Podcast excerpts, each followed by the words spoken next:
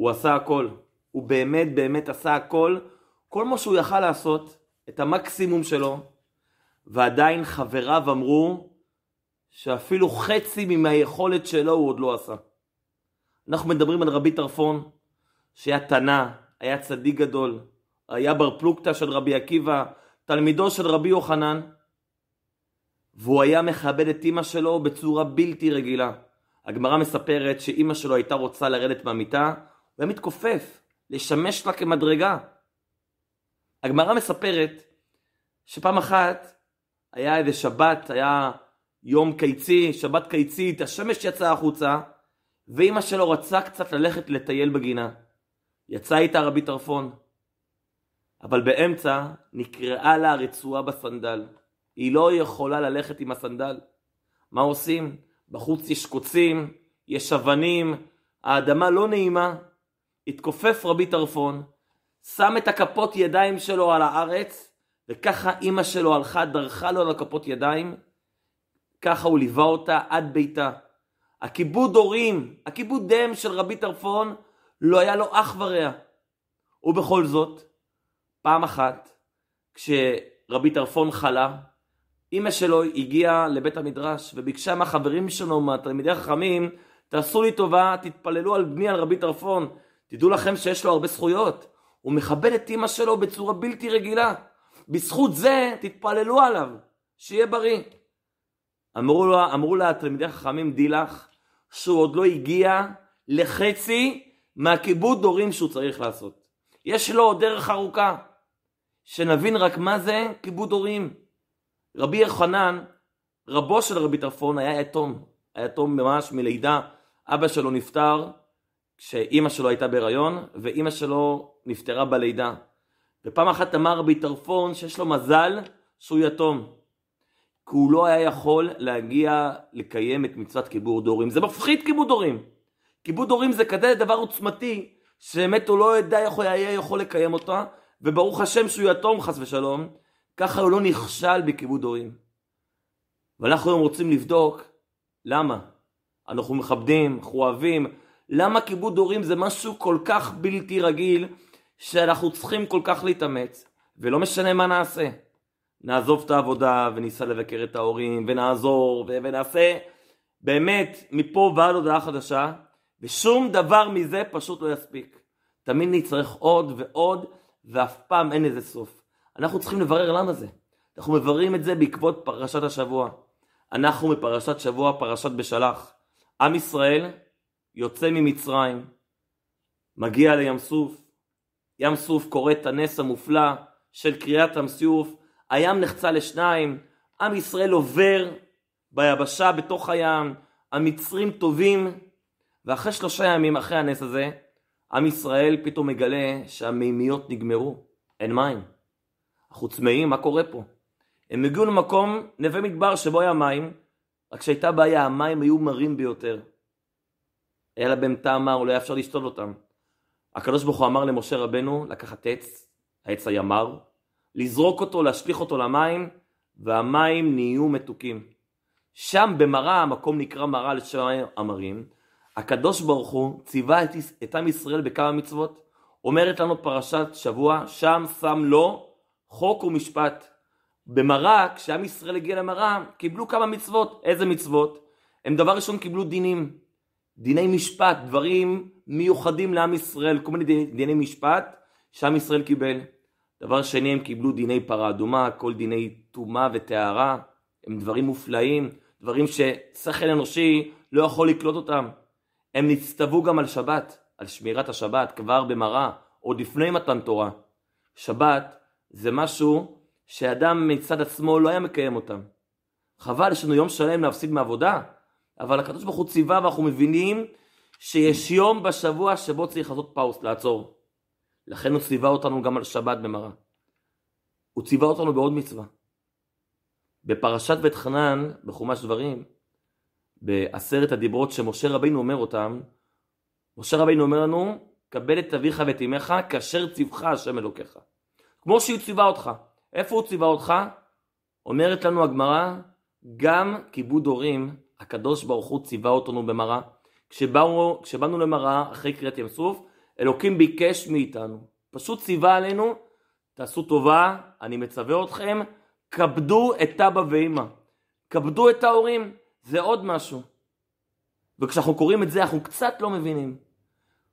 מילא לשמור שבת, דיני מצוות פרה אדומה שהם דינים לא מובנים, או כל מיני משפטים שמיוחדים לעם ישראל, הקדוש ברוך הוא היה צריך לצוות אותנו.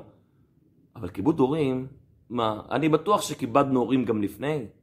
כיבוד הורים זה משהו אוניברסלי. זה משהו שכל אחד מכבד את ההורים שלו, זה לא משהו מיוחד לעם ישראל. גם שאר העמים מכבדים את ההורים שלהם, כולם צריכים לכבד אותם. למה לקדוש ברוך הוא היה כל כך דחוף? חודש וקצת לפני מתן תורה, חבר'ה חבר'ה תעשו לי טובה, עכשיו תתחילו לכבד הורים. מה הלחץ? כיבדנו הורים. ספר בראשית מלא בכיבוד הורים. הילדים של נוח, שם וחם, איך הם כיבדו את אבא שלהם נוח, אחרי שהוא קצת היה בדיכאון, ושקע קצת ב- ב- ביין, והתנהג לו כמו שצריך, איך הם כיבדו אותו? אפילו הרשעים, עשיו, עשיו הרשע, כמה הוא כיבד את אבא שלו, כמה הוא דאג לו לאוכל, לשתייה, לכל מה שצריך, השתדל להראות לו שאני מתנהג יפה, לעשות לאבא נחת. החומש בראשית מלא, מלא מלא בכיבוד הורים. אז למה הקדוש ברוך הוא צריך לצוות את עם ישראל? כאילו זה מצווה ייחודית רק לנו.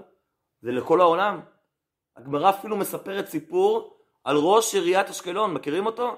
אז היה פעם פה באשקלון ראש עיר רומי, קראו לו דמה בנטינה. והסיפור המפורסם הוא שפעם אחת בבית המקדש, בחושן של הכהן הגדול, היה חסרה אבן אחת.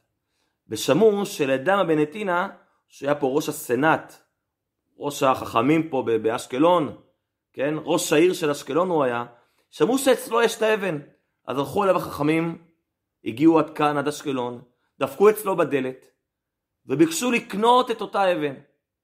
הוא אמר להם, באמת יש לי את האבן הזאתי, אבל אני מצטער, אבא שלי ישן, והמפתחות של הכספת מתחת לכרית, אני לא יכול לשלוף את האבן. אז חכמים חשבו שפה מדובר במשא ומתן, אז הם הכפילו את המחיר, נשלם לך כפול מה שהאבן שווה. אתה מבין? החושן של הכהן הגדול חסרה בו אבן. אי אפשר ללביש אותו. הוא אומר להם, חבר'ה, לא הבנתם. זה לא הכסף. אבא שלי ישן על הכרית, ואני לא אעיר אותו. אז הם אה, הוסיפו עוד כסף, עד שהם קלטו באמת שהוא לא ייתן את האבן. בערב, כשאבא קם, אז הוא קרא להם, ומכר להם את האבן, אז הם רצו לשלם לו את המחיר הכפול שהם הבטיחו, הוא אמר לו, לא, לא, לא, מצוות כיבוד הורים, אני לא רוצה להרוויח עליה כסף. אני אמכור לכם בדיוק במחיר התחלתי, בדיוק מה שזה שווה. יש עוד סיפור, סיפור עם דמה בנטינה. יום אחד הוא ישב במועצת העיר, בתור ראש העיר, ואימא שלו קצת הייתה מטורפת. היא נכנסה למליאת המועצה עם כפכף ביד, והתחילה להרביץ לו. לדמה בנטינה אמרו לו כולם, איזה פדיחות. איזה לא נעים. ודמה יושב ושותק, לא עושה כלום. באמצע, מרוב שאם יש לו מרביצה, אז הכפכף נפל לה מהיד.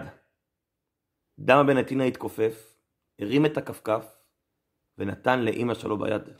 שלא תצטרך להתכופף להרים בעצמה את הנעל, את הכפכף. איזה כיבוד הורים היה לו. הוא היה גוי, הוא היה רומי. איזה כיבוד הורים עוצמתי. אנחנו רואים שהכיבוד הורים הזה קיים באמת אצל כל העולם. אז למה הקדוש ברוך הוא צריך במרן להתמקד בנו ולספר לנו בדיוק, חבר'ה, כבדו את ההורים שלכם. מסופר על אחד מגדולי ישראל, רבי יונתן אייבשיץ, חי בערך לפני 300 שנה, הוא היה הרב של העיר פראג, העיר המפורסמת פראג. ו... והוא חי לפני 300 שנה, לפני שהוא היה רב בפראג, הוא היה רב באיזה עיירה קטנה. ויום אחד באו אליו נכבדי העיר פראג, והציעו לו, אנחנו מבקשים ממך, פה אתה באיזה כפר קטן, עיירה קטנה, לא מכובד, בן אדם במעמדך, אנחנו רוצים שתבוא ותהיה הרב של העיר שלנו, של העיר פראג. אז רבי יונתן אייבשיץ אומר להם, תנו לי לחשוב על זה, זה לא החלטה פשוטה לקבל כזאת החלטה, לעזוב פה, ללכת לשם. אמרו לו, אין בעיה, קח כמה ימים. בינתיים התפשטה השמועה שרבי יונתן אייבשיץ קיבל כזו הצעה ללכת לפראג. אבל אף אחד לא עשה עם זה שום דבר. אחרי כמה ימים, אז רבי יונתן אייבשיץ מודיע ל, ל, למשלחת מהעיר פראג שהוא מסכים לבוא ולהיות הרב של העיר פראג. אז מיד העיר פראג שלחו לו שיירה של חמש כרכרות רתומות לסוסים, שיהיה נוח, להעביר את הרהיטים ו- ו- ואת כל המשפחה והכל. ממש שיירה מכובדת נכנסה לאותה עיירה קטנה, לקחת את רבי יונתן לפראג. אבל רבי יונתן אומר להם, אם אפשר תמתינו כמה ימים, תחכו, בסדר. הרב מבקש, אנחנו נעשה, אנחנו נמתין. ממתינים יום, ממתינים יומיים, שלושה ימים, עד שלאט לאט מה שקורה שהחבר'ה מאבדים את הסבלנות. כבוד הרב, יאללה, תעלה לאוטו ובוא ניסע, כמה זמן נוכל לחכות פה?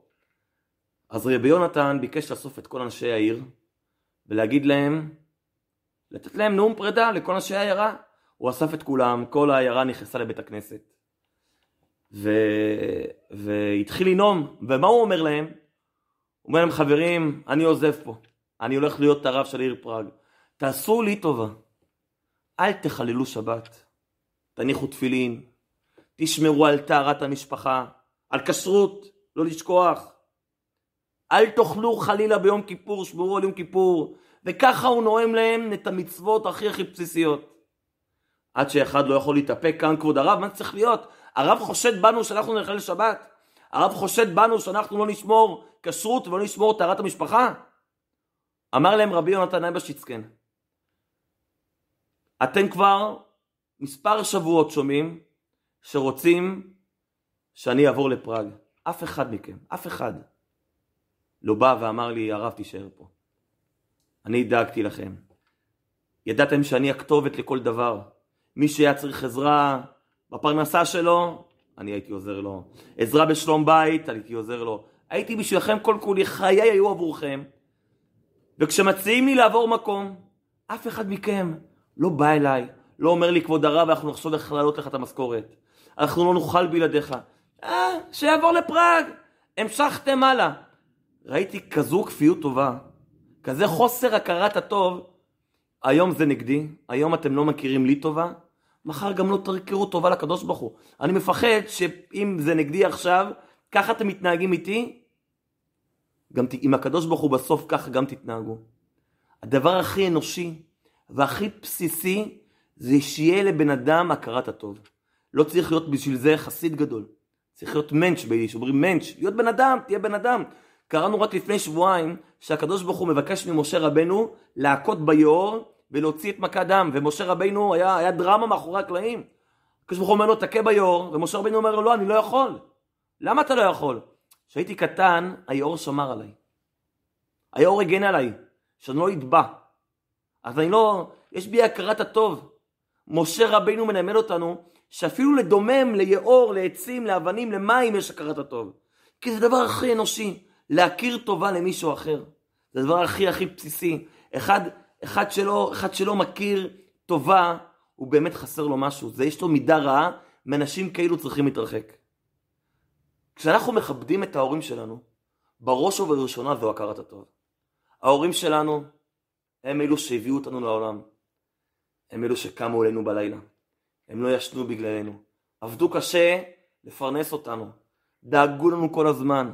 עד היום הם חושבים מה קורה איתנו. הם מתפללים עבורנו. הם כל הזמן, כל החיים שלהם היו מוקדשים עבורנו. אין בנו קצת הכרת הטוב. אין בנו קצת מחשבה שהם עשו לנו טוב להיות מנש, להיות בן אדם. לא צריך מצווה בשביל זה. לא צריך שמישהו יבוא יצווה אותי, זה, זה דבר בסיסי, שיהיה לי הכרת הטוב. זו הסיבה שכיבוד הורים זו מצווה אוניברסלית. אפילו דמה בניטינה שלא היה יהודי, הוא לא צריך מצווה. היה בו את ההכרת הטוב. לעשו היה הכרת הטוב. לשם וחם היה הכרת הטוב. על זה הקדוש ברוך הוא לא צריך לצוות אותנו. אבל מגיע הקדוש ברוך הוא, ואחרי יציאת מצרים, מצווה אותנו, כבדו את ההורים, זה מסיבה אחרת לגמרי. עד עכשיו קיבלנו את ההורים, וכל העולם מכבד את ההורים, בגלל שהם מכירים טובה, בגלל הכרת הטוב. אבל קרה משהו אחרי קריאת ים סוף. אחרי קריאת ים סוף, פתאום האנשים חשבו, אבא שלי לא עשה בשבילי שום דבר. שהרי הקדוש ברוך הוא דואג לי, במדבר, הוא קורע בפניי את הים, הוא מביא לי את הכסף, הקדוש ברוך הוא. הקדוש ברוך הוא מביא לי מן, מביא לי אוכל. הקדוש ברוך הוא מביא לי שתייה, הוא מביא לי הכל. ההורים שלי לא עשו בשבילי שום דבר, באמת שום דבר. הם לא מגדלים אותי, הם לא דואגים בשבילי, הם לא צריכים לפרנס אותי, כי הקדוש ברוך הוא מפרנס אותי. אז אולי רגע אחד, אולי לכאלה הורים אין לי הכרת הטוב, ולכן גם לא יהיה לי כיבוד הורים עבורם. בסדר, אני אכבד אותם, אנשים מבוגרים, אבל לא, אבל לא בגלל שהם ההורים שלי. בא הקדוש ברוך הוא, ודווקא רגע לפני שנכנסים למדבר אומר, כבד את אביך ואת אמך. כבדו את ההורים שלכם. כי לכיבוד הורים זה לא רק בגלל הכרת הטוב. כיבוד הורים זה פשוט מאוד לכבד את הקדוש ברוך הוא. ההורים שלנו הם השותפים של הקדוש ברוך הוא בזה שאנחנו פה. זה דבר לא נורמלי להגיד, כן? אבל הקדוש ברוך הוא, שרצה שאנחנו ניוולד, שאנחנו נחיה, הוא חיפש שותפים. וההורים שלנו הם שותפים של הקדוש ברוך הוא. זה בעצם ההורים שלנו, שהם ברואים של הקדוש ברוך הוא, הם לרגע אחד התעלו ונהיו בדרגת הקדוש ברוך הוא, בדרגת הבורא. הם היו ברואים. נחשוב שכל מה שבן אדם יוצר בעולם, כל דבר שנעשה, הוא, הוא, איך שנעשה אותו, איך שניצור אותו, נבנה כיסא, יהיה לו כבר תאריך תפוגה. אם נכין גבינה, תאריך פג תוקף יהיה עוד חודש, ואם אה, נבנה שולחן, פג תוקף יהיה עוד 30 שנה. אבל ברגע שהוא יצא מאיתנו, הוא פג תוקף. זה מה שאנחנו עושים. וכשההורים מולידים ילדים, זה הפעם היחידה שהם יוצרים חיים, הם יוצרים משהו חי. משהו שאין לו פג תוקף, אלא אפילו ההפך. הוא גודל ומשתבח. הקדוש ברוך הוא לוקח את ההורים שלנו והופך אותם להיות כביכול אלוקים. כביכול אלו שמולידים את הילד. כמו, כמו דבר, כמו ממוצע, כמו דבר שמחבר אותנו עם הקדוש ברוך הוא. ההורים שלנו הם אלו שחיברו אותנו עם הקדוש ברוך הוא. וזו הסיבה שאנחנו צריכים לכבד את ההורים לא בגלל הכרת הטוב. זה גם, זה גם חשוב הכרת הטוב, אבל עצם זה שזה אבא שלי, ועצם זה שזו אימא שלי, עבורי, קבל את אביך ואת אמך, זה כמו לקבל את הקדוש ברוך הוא. לא סתם נקרא בשבוע הבא את עשרת הדיברות מתן תורה, ועשרת הדיברות מתחלקות לשניים. החלק הימני זה החלק המצוות בינינו לבין הקדוש ברוך הוא. אנוכי השם אלוקיך, לא יהיה לך אלוקים אחרים על פניי. החלק השמאלי זה מצוות שבין אדם לחברו, לא תגנוב, לא תרצח. נו, איפה זה כיבוד הורים? כיבוד הורים נמצא במצוות שבין אדם לקדוש ברוך הוא, בחלק הימיני. כי כשאנחנו מכבדים את ההורים שלנו, אנחנו מכבדים את הקדוש ברוך הוא. כי הם שותפים של הקדוש ברוך הוא. מכולם, מכל העולם, בחר הקדוש ברוך הוא באיש הזה ובאישה הזו להביא אותך או אותך לעולם. הקדוש ברוך הוא לקח אותם והעלה אותם, רומם אותם, עשה אותם שותפים להביא אתכם, להביא אותנו לעולם.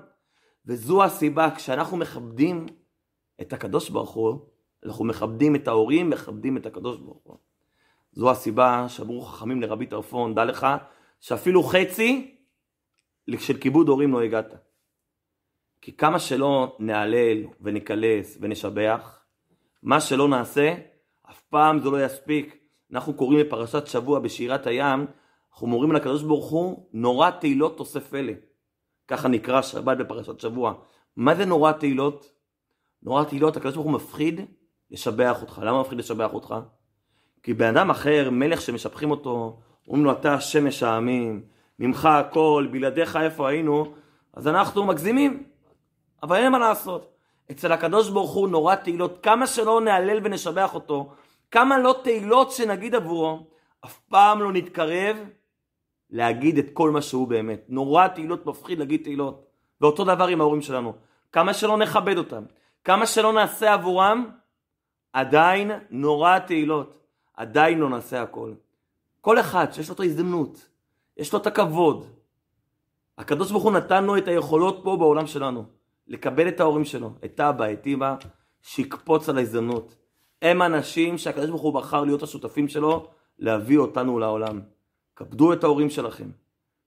על ידי זה באמת הקדוש ברוך הוא רואה שאתם מכבדים אותו בעצמו, בעזרת השם, בזכות זה, כמו שאומר הקדוש ברוך הוא בעשר דיברות, למען יאריכון ימיך. כל השעות שנתתם עבור אבא, עבור אמא, מה שהשקעתם, הקדוש ברוך הוא למען יאריכון ימיך, יחזיר לכם בעזרת השם ובגדול. השיעור הזה הוא לעילוי נשמת אבא שלי עליו השלום, שהשבוע ביום שישי ט"ז שבט יהיה יום השנה λεπτή γατό.